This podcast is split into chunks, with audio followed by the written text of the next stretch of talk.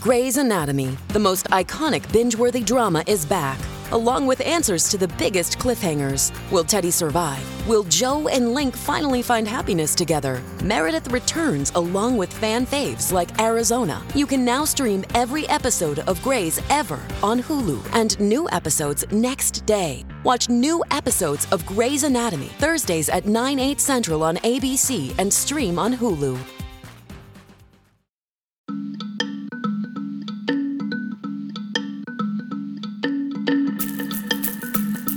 We're always talking about, you know, prosecutors, prosecutors, prosecutors.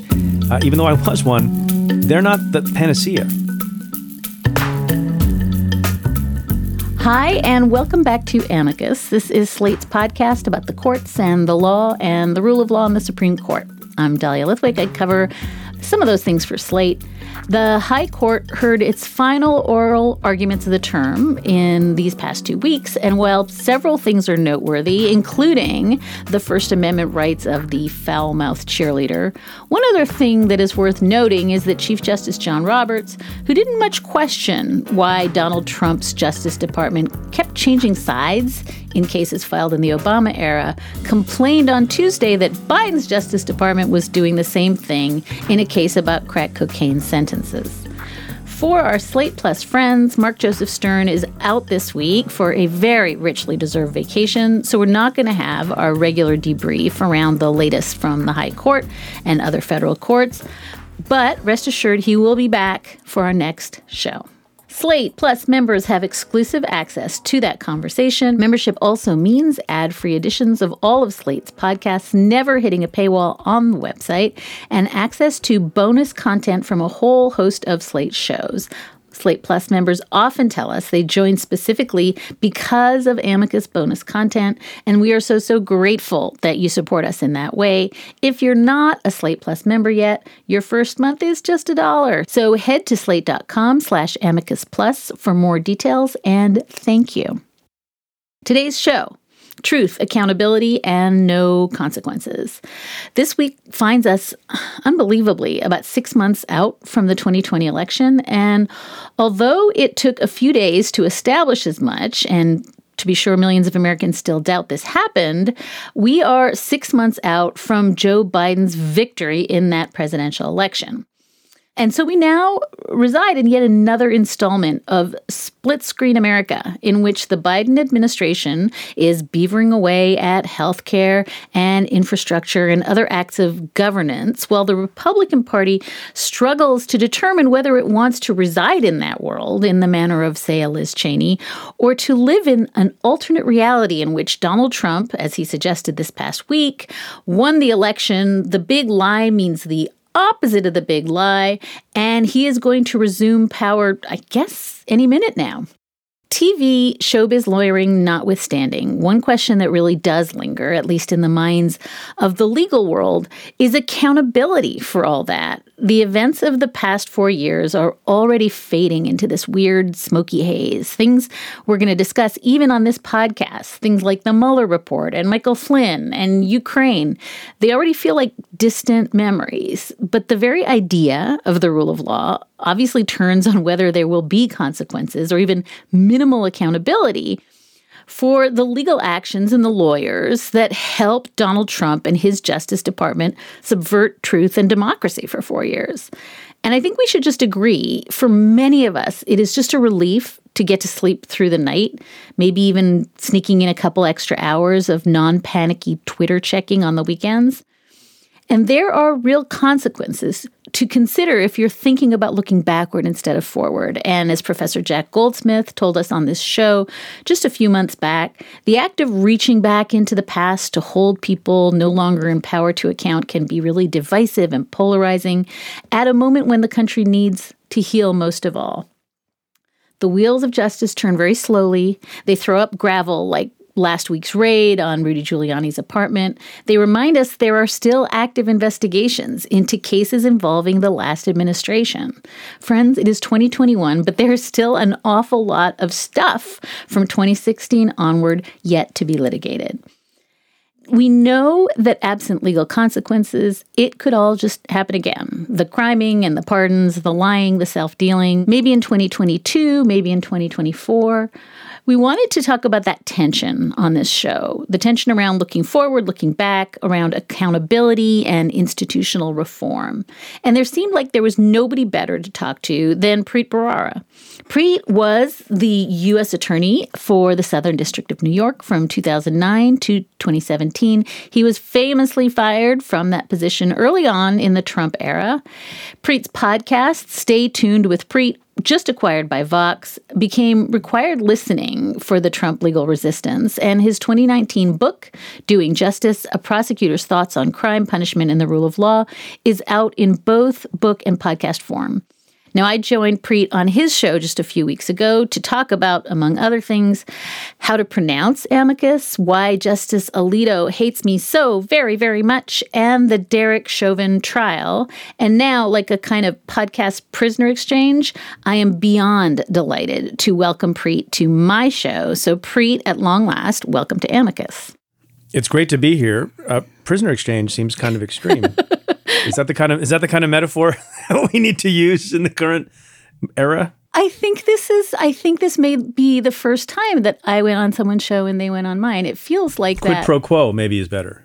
okay, so let's let's start at the very beginning, or at the very beginning of the resistance, which is you getting um, fired by Donald Trump. Pause right there for a moment because you said resistance a few times. I, you hate that word. Well, I don't call myself a resistor. I don't consider myself to be part of whatever is called resistance.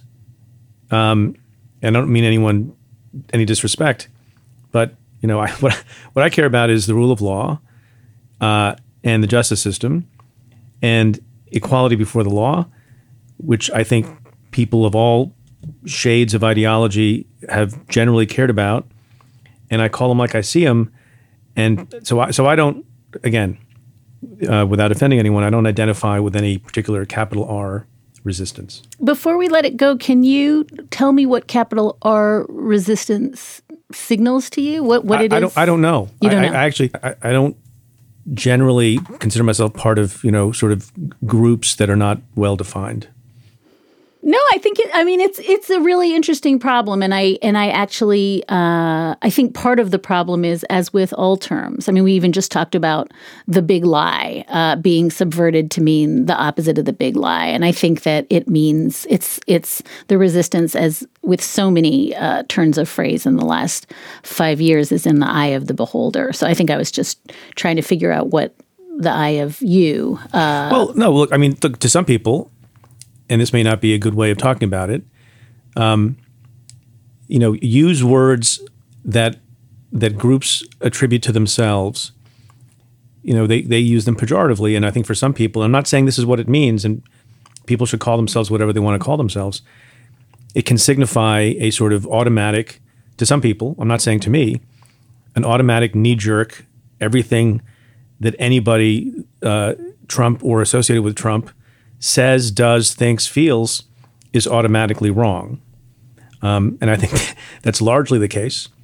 But but I also like to think of myself um, as just me and an independent thinker who has some views that are similar to you know everyone who would refer to themselves in that mode, but also some not.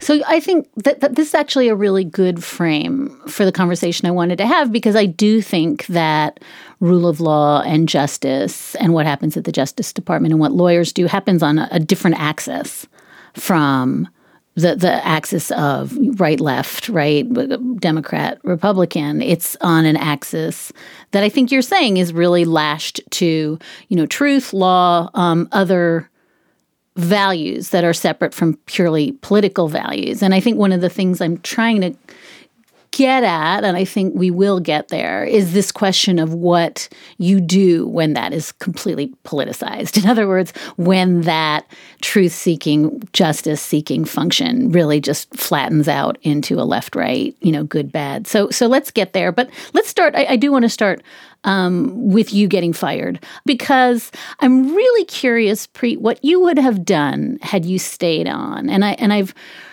heard you say and read, you know, God, it would have been awful if I, you know, had to be involved in like private side chats with Donald Trump, uh, you know, while Michael Cohen was going on. And I and I guess I want to ask this question because I struggled with it throughout the last four years of, of whether it's better to quit and be fired and go, or whether it's better to stay in some leadership position when you know that the folks at the top are probably not valuing law the way you do, but you stay to mitigate against the worst. And there's been lots and lots of questions about folks who stayed on in the Trump administration long after they knew uh, it was futile because they really did feel that they could somehow ameliorate the worst harms. And I guess I'm curious what your view is if you hadn't been sort of summarily fired right out the chute. What would have been uh, your posture on this question of how long you hang out and try to do your best and when you just bolt? I don't consider myself to be in the category of person who reported to the president, either in the White House or as a cabinet secretary, such that I was trying to mitigate anything. Right? So Donald Trump gets elected. I presume, like U.S. attorneys traditionally leave, you know, with some period of, um, you know, transition. And so I was preparing to leave. But then in my case, as people may know, Donald Trump asked to meet with me, implored me to stay on for another term. And I agreed to do that, not because I thought of myself as some mitigator, but I thought of myself as someone who had an independent role uh, where I wasn't directly accountable, not accountable, but I wasn't directly reporting to the President of the United States. Barack Obama told all of us, which has been the tradition uh, before Trump and I think since he's left office, that United States attorneys are appointed by the President, confirmed by the Senate, but they operate, as should most officials in the Justice Department, independently from political pressure.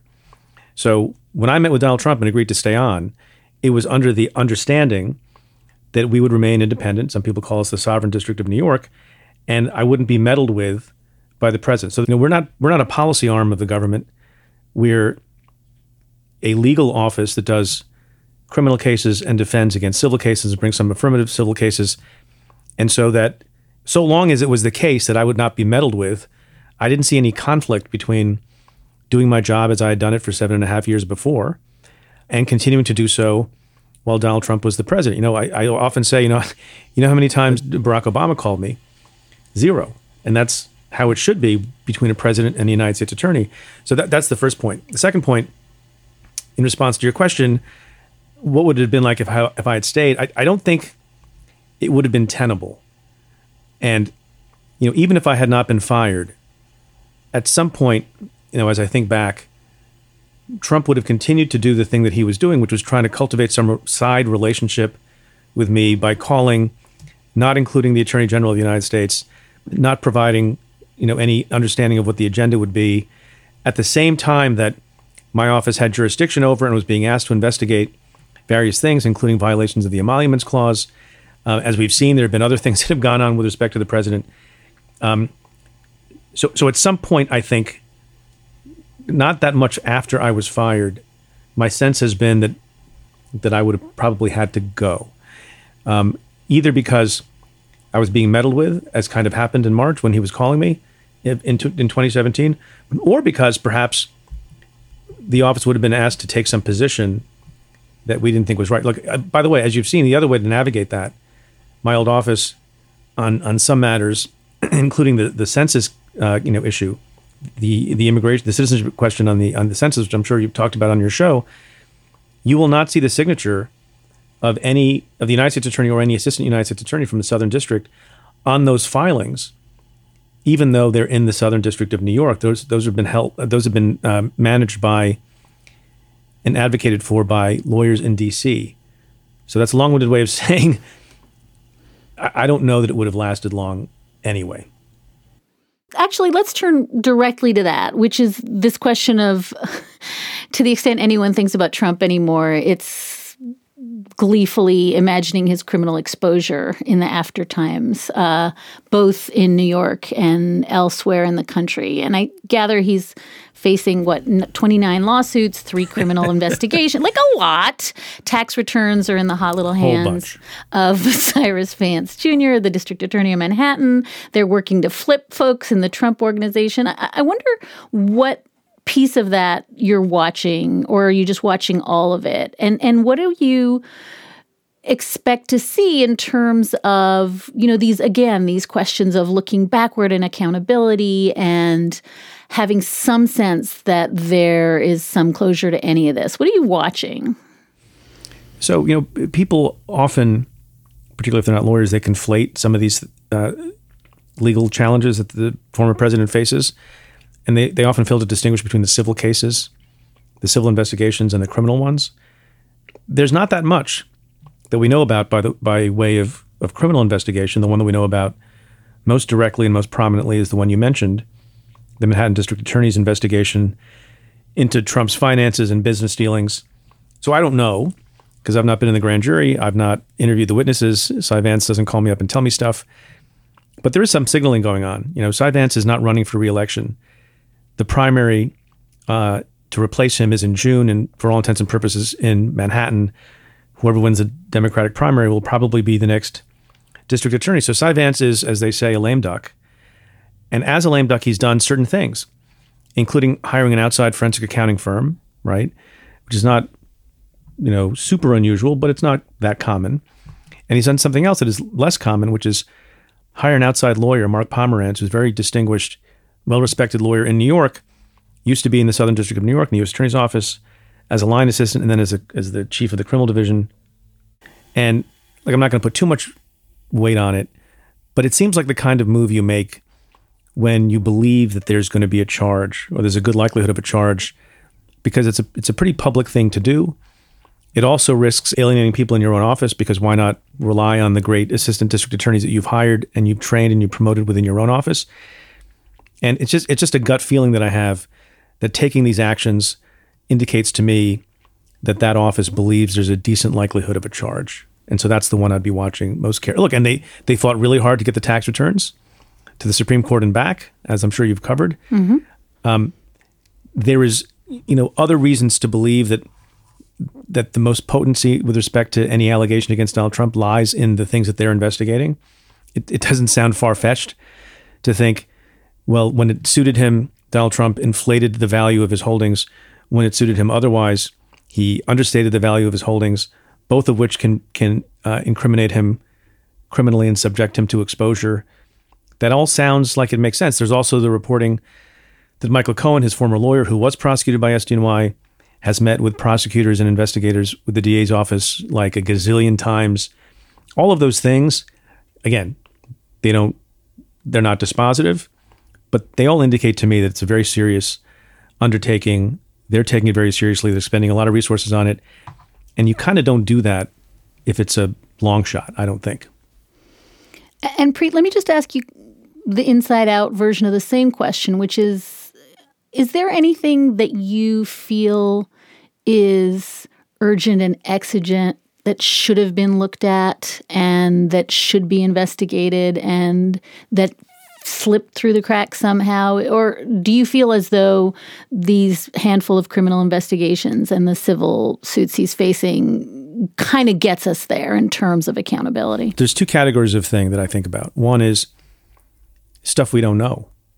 I find it hard to believe we know the full scope and landscape of the things that Donald Trump did behind the scenes that were improper, unethical, and perhaps criminal because there's not been an excavation. And I don't know if there are people who are thinking about doing that excavation. And I don't know if there are people who are thinking about coming forward. You know, it remains true, even though Donald Trump does not have a Twitter feed anymore. And this week, my understanding is Facebook said they're going to maintain the ban on Donald Trump, he still strikes fear in the hearts of people who would betray him. That's elected officials and perhaps also people in his cabinet. He hasn't lost that power yet. And I had assumed at some point that there might be the possibility of people coming forward and saying, you don't know the half of it. You know what he did with respect to DHS. You know what he did with respect to this, that, or the other thing, and how many other enforcement actions. he tried to interfere with, which could have resulted in some obstruction exposure. So there's that category, the stuff we don't know about, which I just got to believe there is something there. We just don't know it. And then the other stuff that's big ticket that happened out in the open, for which there was an attempt to hold him accountable. And I'm talking about the big lie of the election. You spoke about that earlier. And his involvement in the incitement of the riot and the insurrection on January 6th. And you had, you know, this political proceeding, and maybe that's the best way that you're supposed to try to hold a president accountable for a political act.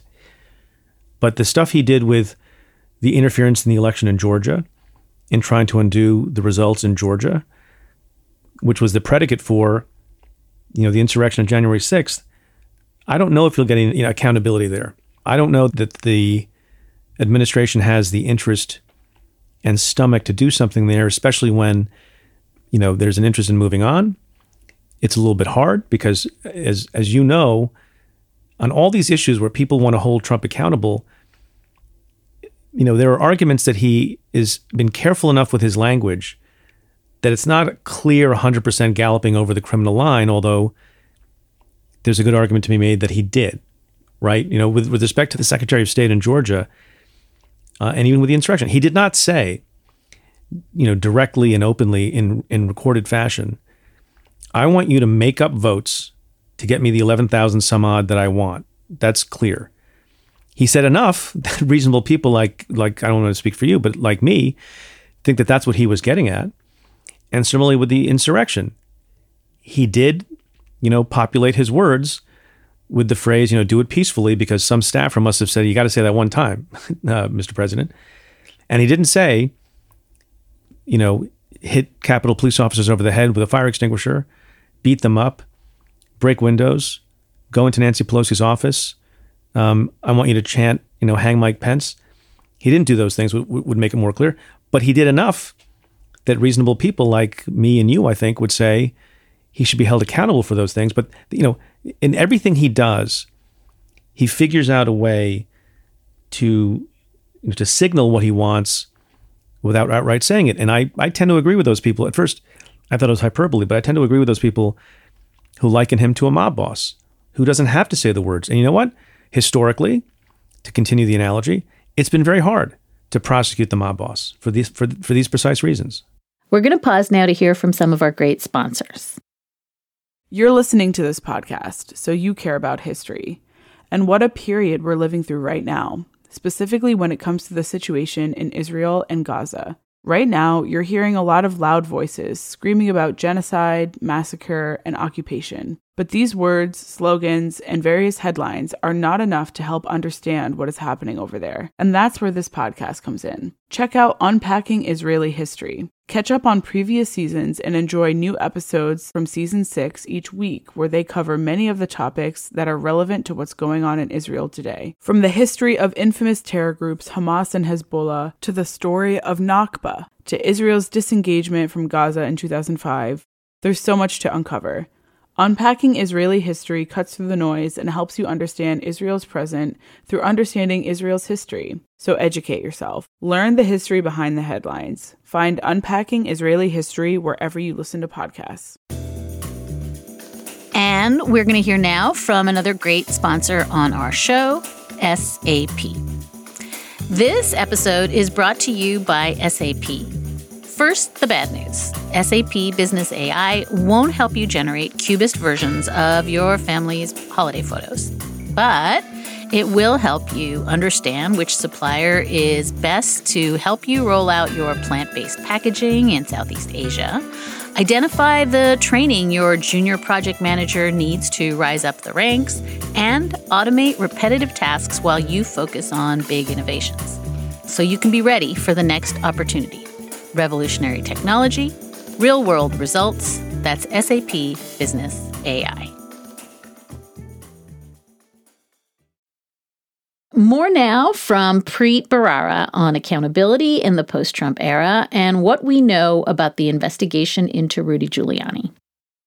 I wonder if the analog to that slipperiness in language that you're describing from Trump himself is just, I, I really caught when you said nobody in his cabinet has really come forward. You know, the folks he surrounded himself with have not tried to somehow you know, exculpate themselves. But I, I am thinking there's that same weird slipperiness, right? Where Don McGahn tells us, well, he told me to do this, but if I'd have done it, it would have been obstruction. So I didn't do it, right? Or right. Rex Tillerson being like, oh, yeah, he told me to do this, but I told him it was illegal. And there's this strange way in which, you know, I'm thinking of John Bolton, I'm thinking of John Kelly. He really surrounded himself with people who not only kind of aided and abetted some of the lawlessness, but they also aided and abetted just how difficult it is to hold anybody accountable because they just flat out said, "Oh yeah, he wanted to do all this illegal shit and I stopped him."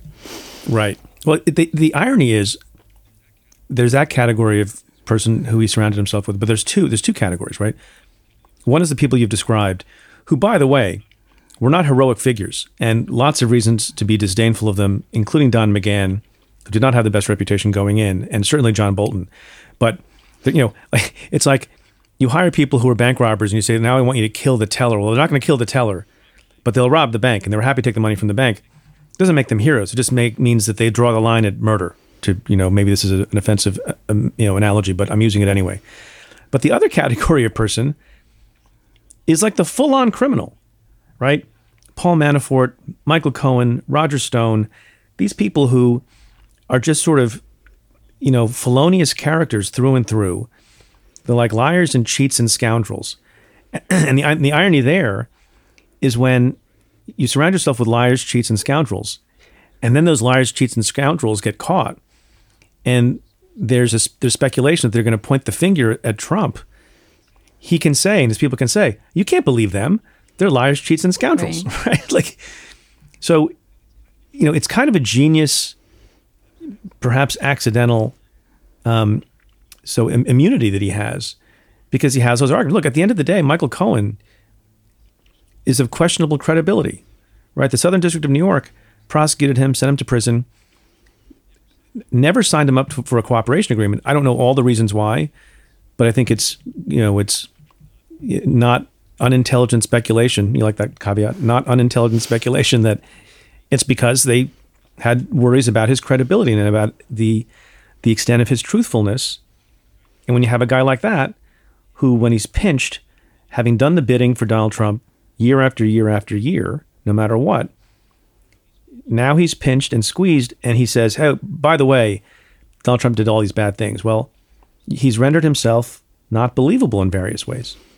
Well, that's a nearly perfect segue to the great, luminous, searing, scorching crazy of yeah. Rudy Giuliani. Um, what First of all, before we, we dig in on that, will you just help our lay listeners who can't remember the Ukraine scandal because it was 500 years ago. Can you just remind us for one little second what Giuliani is probably on the hook for this kind of influence campaign to get Ukraine to dig up dirt on Hunter Biden? What's what's the backstory? Just remind he us. He was part and parcel of this campaign to do a number of things, try to encourage officials in Ukraine. Remember, not necessarily to investigate Hunter Biden and his role in a company uh, with respect to corruption, company called Burisma, but just to announce an investigation, because mm-hmm. as I think reasonable people understand, what Donald Trump and Rudy Giuliani, his henchmen, w- were looking for was a political victory. They didn't really care about corruption. There's, you know, there's 55 other instances where they didn't ever give a damn about corruption. But the one time, because maybe Hunter Biden could be implicated and by um, you know the transitive property. Maybe his father could be implicated and was the chief threat, and turned out to be the ultimate successful threat against Donald Trump electorally. That's why they were interested in it. And also, what we're seeing now, sort of a redux of the Ukraine affair, is the involvement of Giuliani trying to get the ambassador Marie Yovanovitch fired. And the New York Times reporting suggests that that's one of the central things that the Southern District investigators are looking at and whether he was violating FARA, the Foreign Agents Registration Act, by lobbying or doing things at the behest of a foreign government without registering as an agent. So all that stuff is swirling around. Unclear how that will play out in terms of criminal liability for Rudy Giuliani. And then people always want to ask, well, how does that play out for the president? I think that's unclear also. I don't know what, what you think about this. It's a little odd to me, and maybe I'm missing something. I very easily could be missing something of how Trump could be implicated in this Yovanovitch business when Trump obviously wasn't, you know, lobbying on behalf of a foreign government, and he had the full authority and power to fire her whenever he wanted. So I think that's mostly about about Rudy Giuliani. But yes, the the fall of Rudy has been something to watch. It's been a sight to behold, and, it, and, and it's been, among other things, sad. Well, yeah, because I think you know better than anyone that, you know, Rudy was not a clown show his entire career. And for those of us who begin and end at a Philadelphia landscaping company, uh, he's a clown show. But he has this long and storied career as a serious uh, attorney. That's that's what you're referencing. That's what's sad. That he's turned into, you know, Sidney Powell and Lin Wood overnight. You know, it's funny. I I said in my own podcast this week, and I tweeted about the things that Rudy is saying, and he's he's adopted the playbook that every prosecutor is familiar with, and that is your targets, your subjects, the people you charge. They never send you flowers or chocolates, right? But they will attack you. They will say you're political. They will call you every name in the book. They, I mean, Rudy is taken to saying that the people in the Southern District are jealous of him because they haven't made as big, uh, you know, haven't made the kinds of groundbreaking cases that he made. Nobody remembers your cases, Rudy. The people who are in that office today, uh, almost all of them who are probably working on these matters, were not born at the time that Rudy, you know, got his two-year sentence against Michael Milken, right? And so he's resorted to this kind of crazy rhetoric because that's all he has. And I said something like, you know, the Southern District hasn't changed. Rudy Giuliani has changed. And some people resented that wording and saying he was always this way. He was always a terrible person. And that's that's actually not quite true. It is it is the case that he had a certain kind of mean streak and a certain kind of, you know, um, you know, some people might say hyper aggressive um, approach to crime, broken windows, the squeegee guys, when he was mayor and when he was U.S. attorney, and you know has an explosive personality. And you know there, there's lots of negative things about him, and a lot of people didn't like him for those reasons. But but the straight out crazy, nonsensical nature of some of the things he says and does, that that is new. And I've talked to look, Rudy Giuliani was very nice to me when I became the U.S. attorney back in 2009. And I did what some other people do, and I sought advice and counsel from people who had held that very powerful job. I'm 40 years old. It's a huge job. And I met with I met with all. I met with Bob Morgenthau, Mary Jo White, Jim Comey, anybody I could find who had done that job. I sat down with him and I had a, I had a meal with Rudy Giuliani.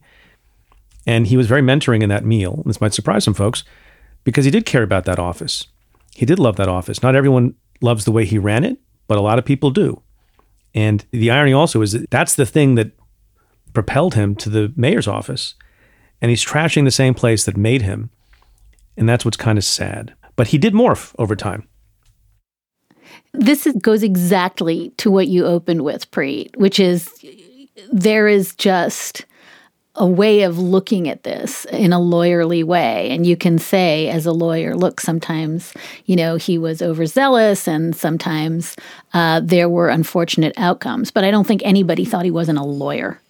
Um, and now we're in this crazy reality TV lawyer world where you say anything, you do anything, unbound from truth, unbound from consequences. That's not uh, the lane in which I think you know you you sort of checked me at the beginning and said like let's be careful with the locution of you know resistance talk. And that's exactly what this is. This is giuliani moving into this world where i guess he's just what michael cohen was. I mean he's just a fixer but he's also a liar. Yeah look i've had no reason to criticize rudy giuliani i invited him to the office early in my tenure to address the folks like i invited the fbi director and i invited other people uh, supreme court justices to come and talk to the staff right i have no animosity towards Rudy Giuliani. He, he's one of the people who ran that office. His picture is in the hallway like all the other pictures of the people who ran the office. And he's a notable alumnus of the office. But I will tell you, it's not just me. It's people who otherwise, you know, I, I had mixed feelings about him as mayor and, and a lot of other things that he's done, but no animosity. But there are other people who had actual full on, you know, adoration for him. in legal circles in New York. And they've been saying, you know, even even sort of before the recent crazy, they've been saying for a while something something is different, and he's jumped the shark a little bit. Um, and I don't think in any other administration would he have been able to have the the role that he's had with Donald Trump. I mean, all the reporting you see is all the you know the semi-normal people around Trump want want Rudy to shut up and not go on TV. And to some extent, they were successful, right? Giuliani never got a cabinet position. He never had an official role at some of the most prominent, you know, legal proceedings involving the president, including the two impeachment proceedings. He he basically has served the function of being like a blathering TV personality who distracts. And now his son has taken up that role as well. And before we leave uh, Giuliani, I just want you to talk for one second. You mentioned FARA, the Foreign Agents Registration Act. And I think, as you said, the, the whole purpose is just to get people to register as a foreign agent if they're going to work on behalf of foreign interests. And I wonder if you feel like it's too small ball, Preet. It seems really. Well, some people are saying that. And I don't know. I mean, here's the problem. You know, you, I talk for a living now. Um, and this is an admission against interest, but you know, I don't know nothing. there's a there's, a line from one of my favorite movies, Miller's Crossing, where a character says, you know, geez, Tom, you know, I don't know nothing. I was just speculating about a hypothesis.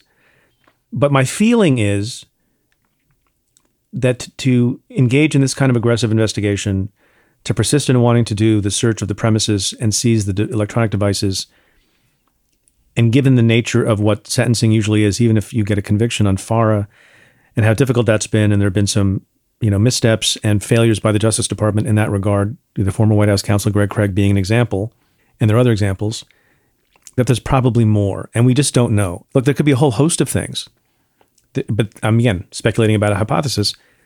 There could be tax fraud problems. There could be money laundering issues. There could be campaign finance problems. My hunch is, you know, I ran the office, so I know how they proceed. That that that there is at least the belief, you know, a reasonable good faith basis to believe that there's other criminal uh, exposure that Rudy Giuliani has. That I don't know that for a fact, but I think you're right. And that would be my guess. We'll be right back. For the ones who work hard to ensure their crew can always go the extra mile, and the ones who get in early so everyone can go home on time, there's Grainger, offering professional grade supplies backed by product experts so you can quickly and easily find what you need. Plus, you can count on access to a committed team ready to go the extra mile for you. Call clickgrainger.com, or just stop by. Grainger, for the ones who get it done.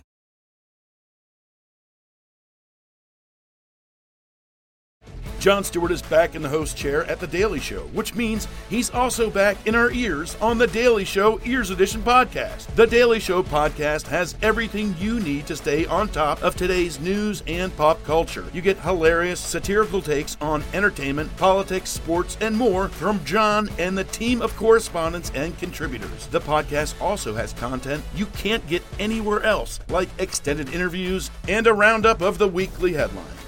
Listen to The Daily Show, Ears Edition, wherever you get your podcasts. Let's return to our conversation with Preet Bharara, former U.S. Attorney for the Southern District of New York and current podcast host and author.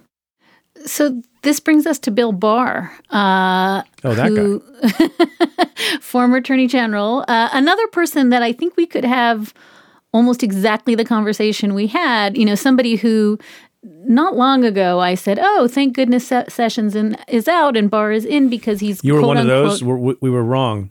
We were wrong.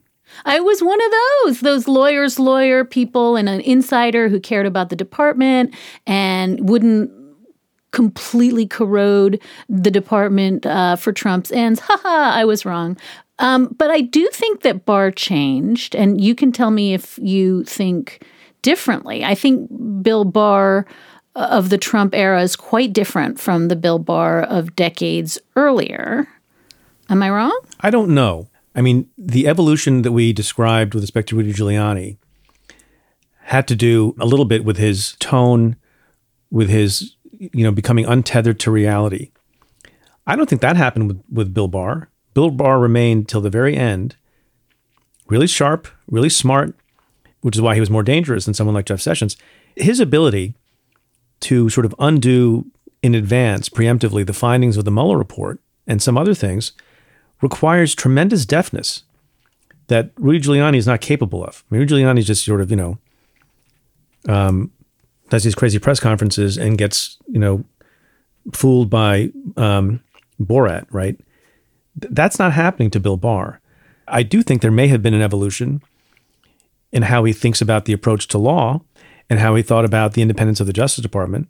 But I don't know if that's an evolution or he was never presented with those things. There are other folks too, by the way, in journalism. And you wonder, were they always this way or did something change? And there are folks, including, by the way, prominent elected officials in Congress, who, when presented with the choice of jumping on the bandwagon of a bad person, but who can confer on them power in the Republican Party, choose that as opposing to stick to their guns. I mean, look look what's been happening over the last number of days and weeks with Liz Cheney. Mm-hmm. Um, you know, Kevin McCarthy, the leader of the Republicans in the House, I have reason to believe that he knows better, but he's choosing a particular path. Rudy, I think, stopped knowing what he used to know and doesn't know better anymore. And with Bill Barr, it could be either. I don't know. What do you think? No, I, I, mean, my theory of the case is that there were two tracks to take in being a Trump loyalist. And one was the clown car track, for lack of a better uh, word uh, with just the notion that I'm going to be a celebrity, I'm going to be on TV, I'm going to be famous, I'm going to say a bunch of crazy crap and get attention because attention and then get sued what, by Dominion yeah, it's the currency, right. And then say, you know, Ella la Sidney Powell, like, what? You believe me? I'm not a lawyer. I'm just a, you know, mime. Like, I don't know. But I, I think that's one one route.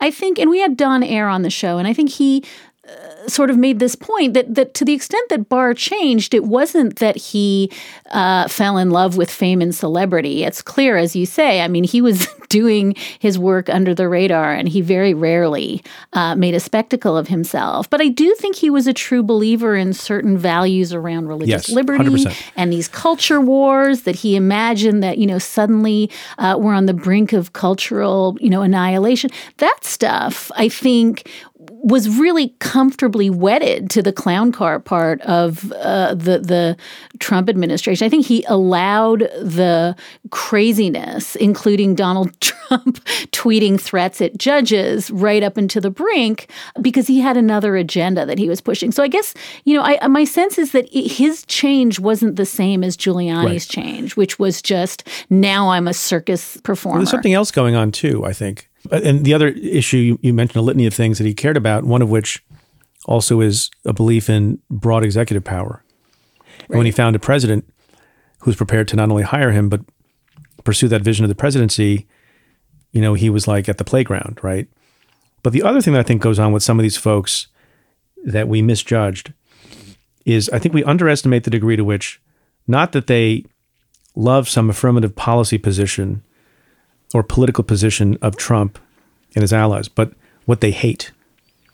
And there are mm-hmm. things that they hate. They hate woke.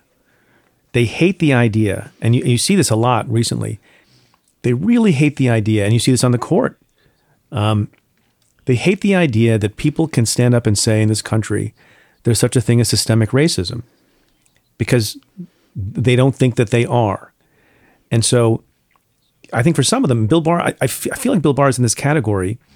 You know, he got a little older, set in his ways, he has particular views, and then he sees all these people saying this stuff that is anathema to him, and he just despises them and their and their words. And who can he cling to then but the other guy with all his faults and flaws, borderline criminality? He's going to hug Trump because on the other side, are the enemies that he can't even bear, not just intellectually, but also rhetorically and aesthetically. He just cannot bear them. Does that make any sense?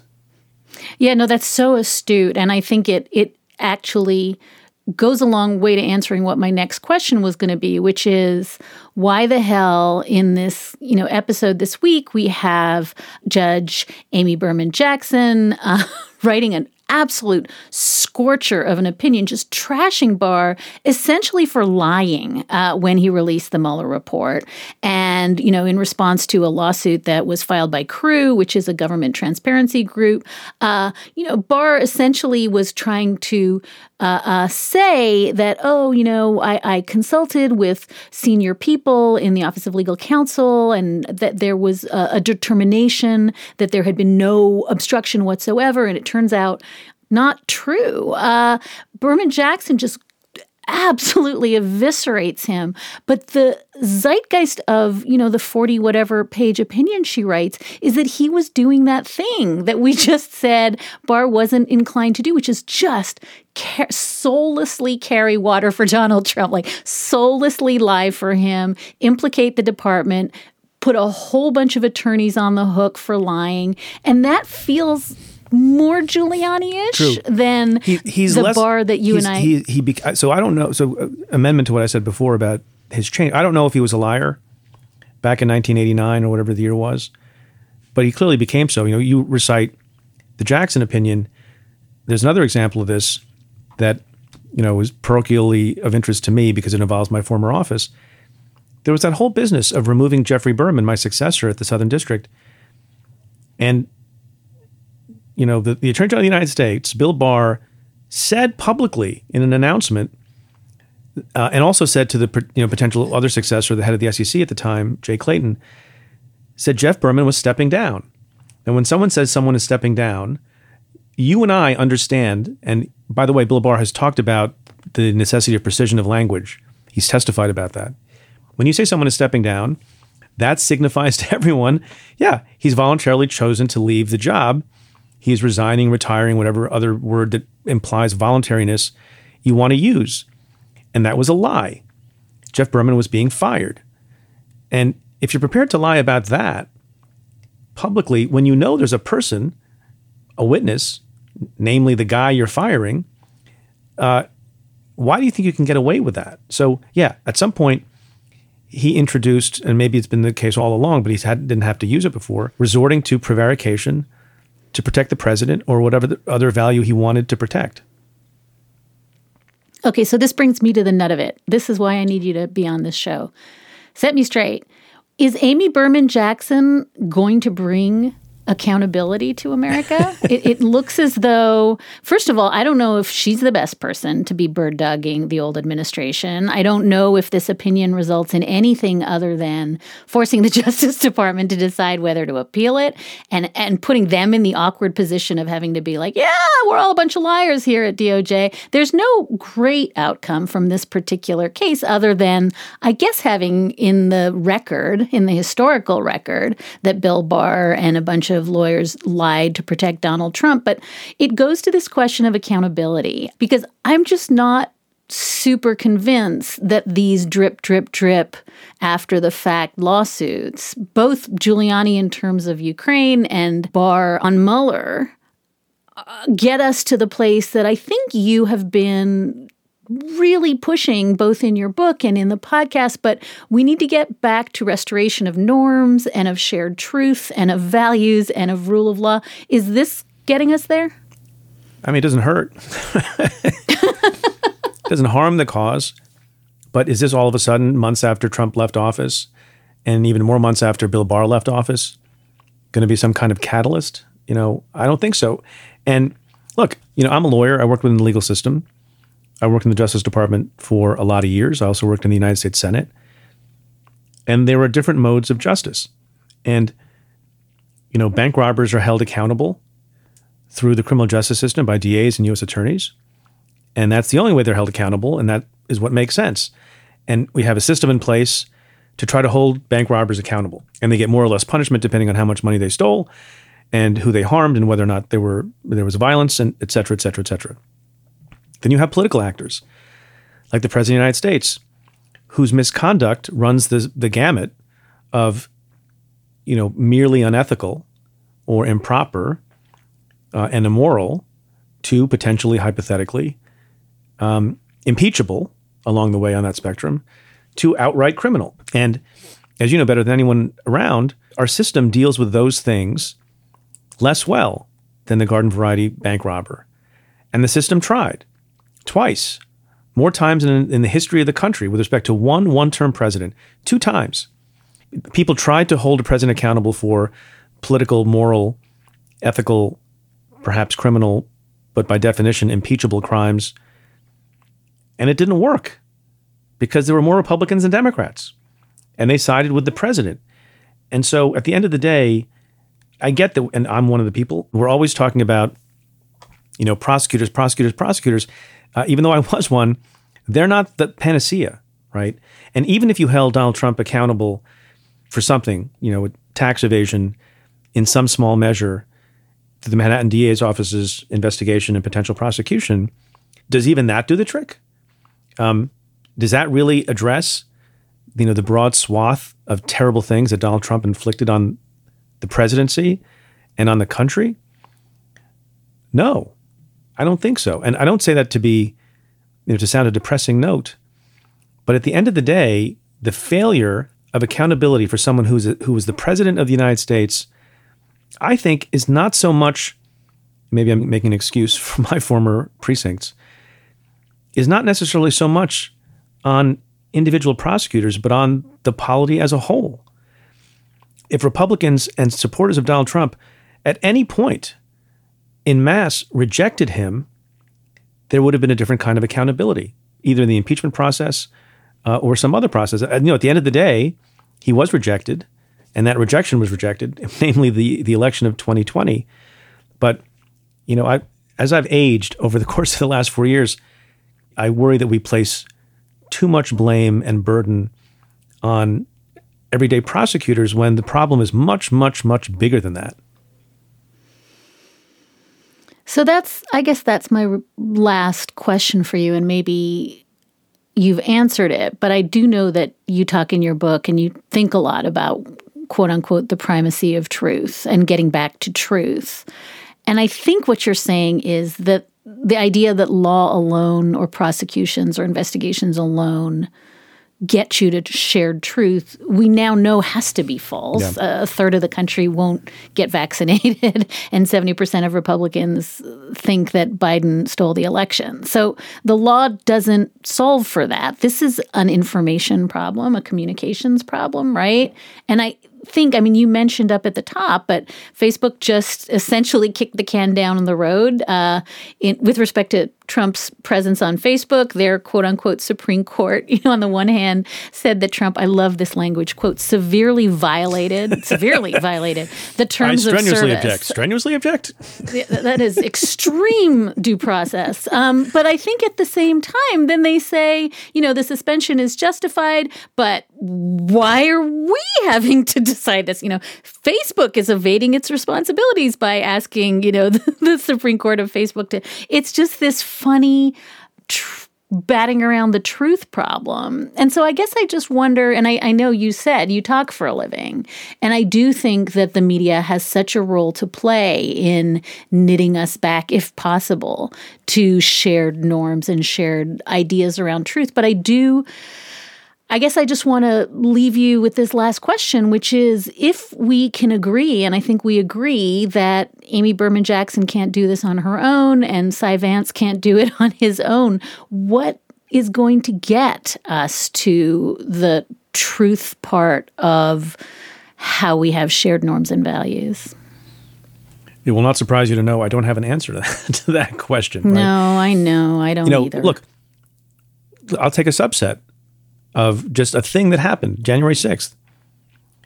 We can't get agreement because we need political agreement on forming a bipartisan, you know, equally allocated commission to get to the truth of what happened on January 6th. That's how little there is agreement on what the truth is and, and whether or not people want accountability. And so we're just living in a time. Look, this is the saddest thing of, of everything. Um, and I think you put your, your finger on it. It's not the lack of accountability for people who may have done bad things. That's not good. That's terrible. But, and I don't mean to be overly dramatic, but, you know, for large segments of the population, the death of truth. And I don't know what you do about that, right? I mean, it, it you know, people would say, like, unless you had a videotape of Donald Trump committing a crime, like stabbing a person on Fifth Avenue or shooting a person on Fifth Avenue famously, it's not that they would necessarily forgive him, they wouldn't believe it. We are on the, the cusp of deep fakes becoming a big problem in this country, and I think it's an underestimated problem. But that's just going to be another way for people who want to believe something to be true no matter what to never be confronted with contrary evidence because everything can be manufactured, everything can be made up. Look, you and I have always known that there's a subset of the population who thinks that the moon landing was faked, that 9/11 was faked, that the Earth is flat, etc. Um, and it's not like a tiny. It's not one percent. There's some percentage of people who think that, and they have been empowered, and that's maybe the, the, the greatest tragedy of the Trump administration. You know, Garry Kasparov, who I've had on the podcast a number of times, who speaks, you know, very wisely and sagely about these issues, having had the experience of the Soviet Union. The, the damage is not done when, you know, somebody says the truth is X, and some liar says the truth is is Y. The damage is done when somebody says the truth is X, and the other person says there's no such thing as truth. X is not wrong, and they don't even say Y is correct.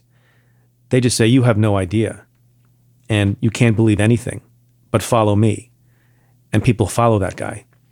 And you have somebody who, and just imagine Donald Trump was still in office. He would get a subset of people to believe anything about COVID or about his response. Uh, and, and, look, and, he, and he's, he set something in motion that is very, very destructive. Right? Why, why is it the case? I mean, do you lay blame uh, at, at the feet of anyone other than Donald Trump that the the most resistant to vaccine demographic in this country is white Republicans. Would that have been true under George Bush? I don't think so. Yeah, it's that truth axis you started with that is really, really separate from politics. Can we can we end on some happier note? Yeah, I think we should end on a happier note. Uh, I just can't think of one. When you said imagine Trump was still president, I actually felt my hair, I could hear my hair turn gray. Um, let's maybe stipulate that the happy note is that you and I, while still doing the hard work of thinking about the law and podcasting and writing, at least uh, can sleep till eight on the weekends. How about that? I sleep later than that. Preet Bharara was U.S. Attorney for the Southern District of New York from 2009 to 2017. His amazing podcast, Stay Tuned with Preet, was just acquired by Vox, and his 2019 book, Doing Justice A Prosecutor's Thoughts on Crime, Punishment, and the Rule of Law, is out in both book and podcast form. Above all, he is one of the truly, truly smart and thoughtful people talking and thinking about the law in the public sphere right now. Preet, I cannot thank you enough. Thanks for having me. It's, it's a real treat. And that is a wrap for this episode of Amicus. Thank you so much, as ever, for listening. And thank you so much for your good letters and great questions. You can always keep in touch at amicus at slate.com, or you can find us at facebook.com slash amicus podcast. Today's show was produced by Sarah Birmingham. We had research help from Daniel Maloof. Gabriel Roth is editorial director. Alicia Montgomery is executive producer. And June Thomas is senior managing producer of Slate Podcast. And we will be back with another episode of Amicus in two short weeks.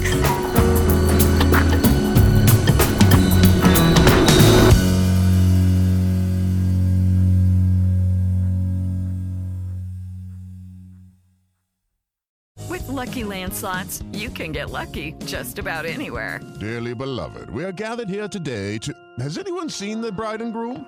Sorry, sorry, we're here. We were getting lucky in the limo and we lost track of time. No, Lucky Land Casino, with cash prizes that add up quicker than a guest registry. In that case, I pronounce you lucky. Play for free at LuckyLandSlots.com. Daily bonuses are waiting. No purchase necessary. Void where prohibited by law. 18 plus. Terms and conditions apply. See website for details.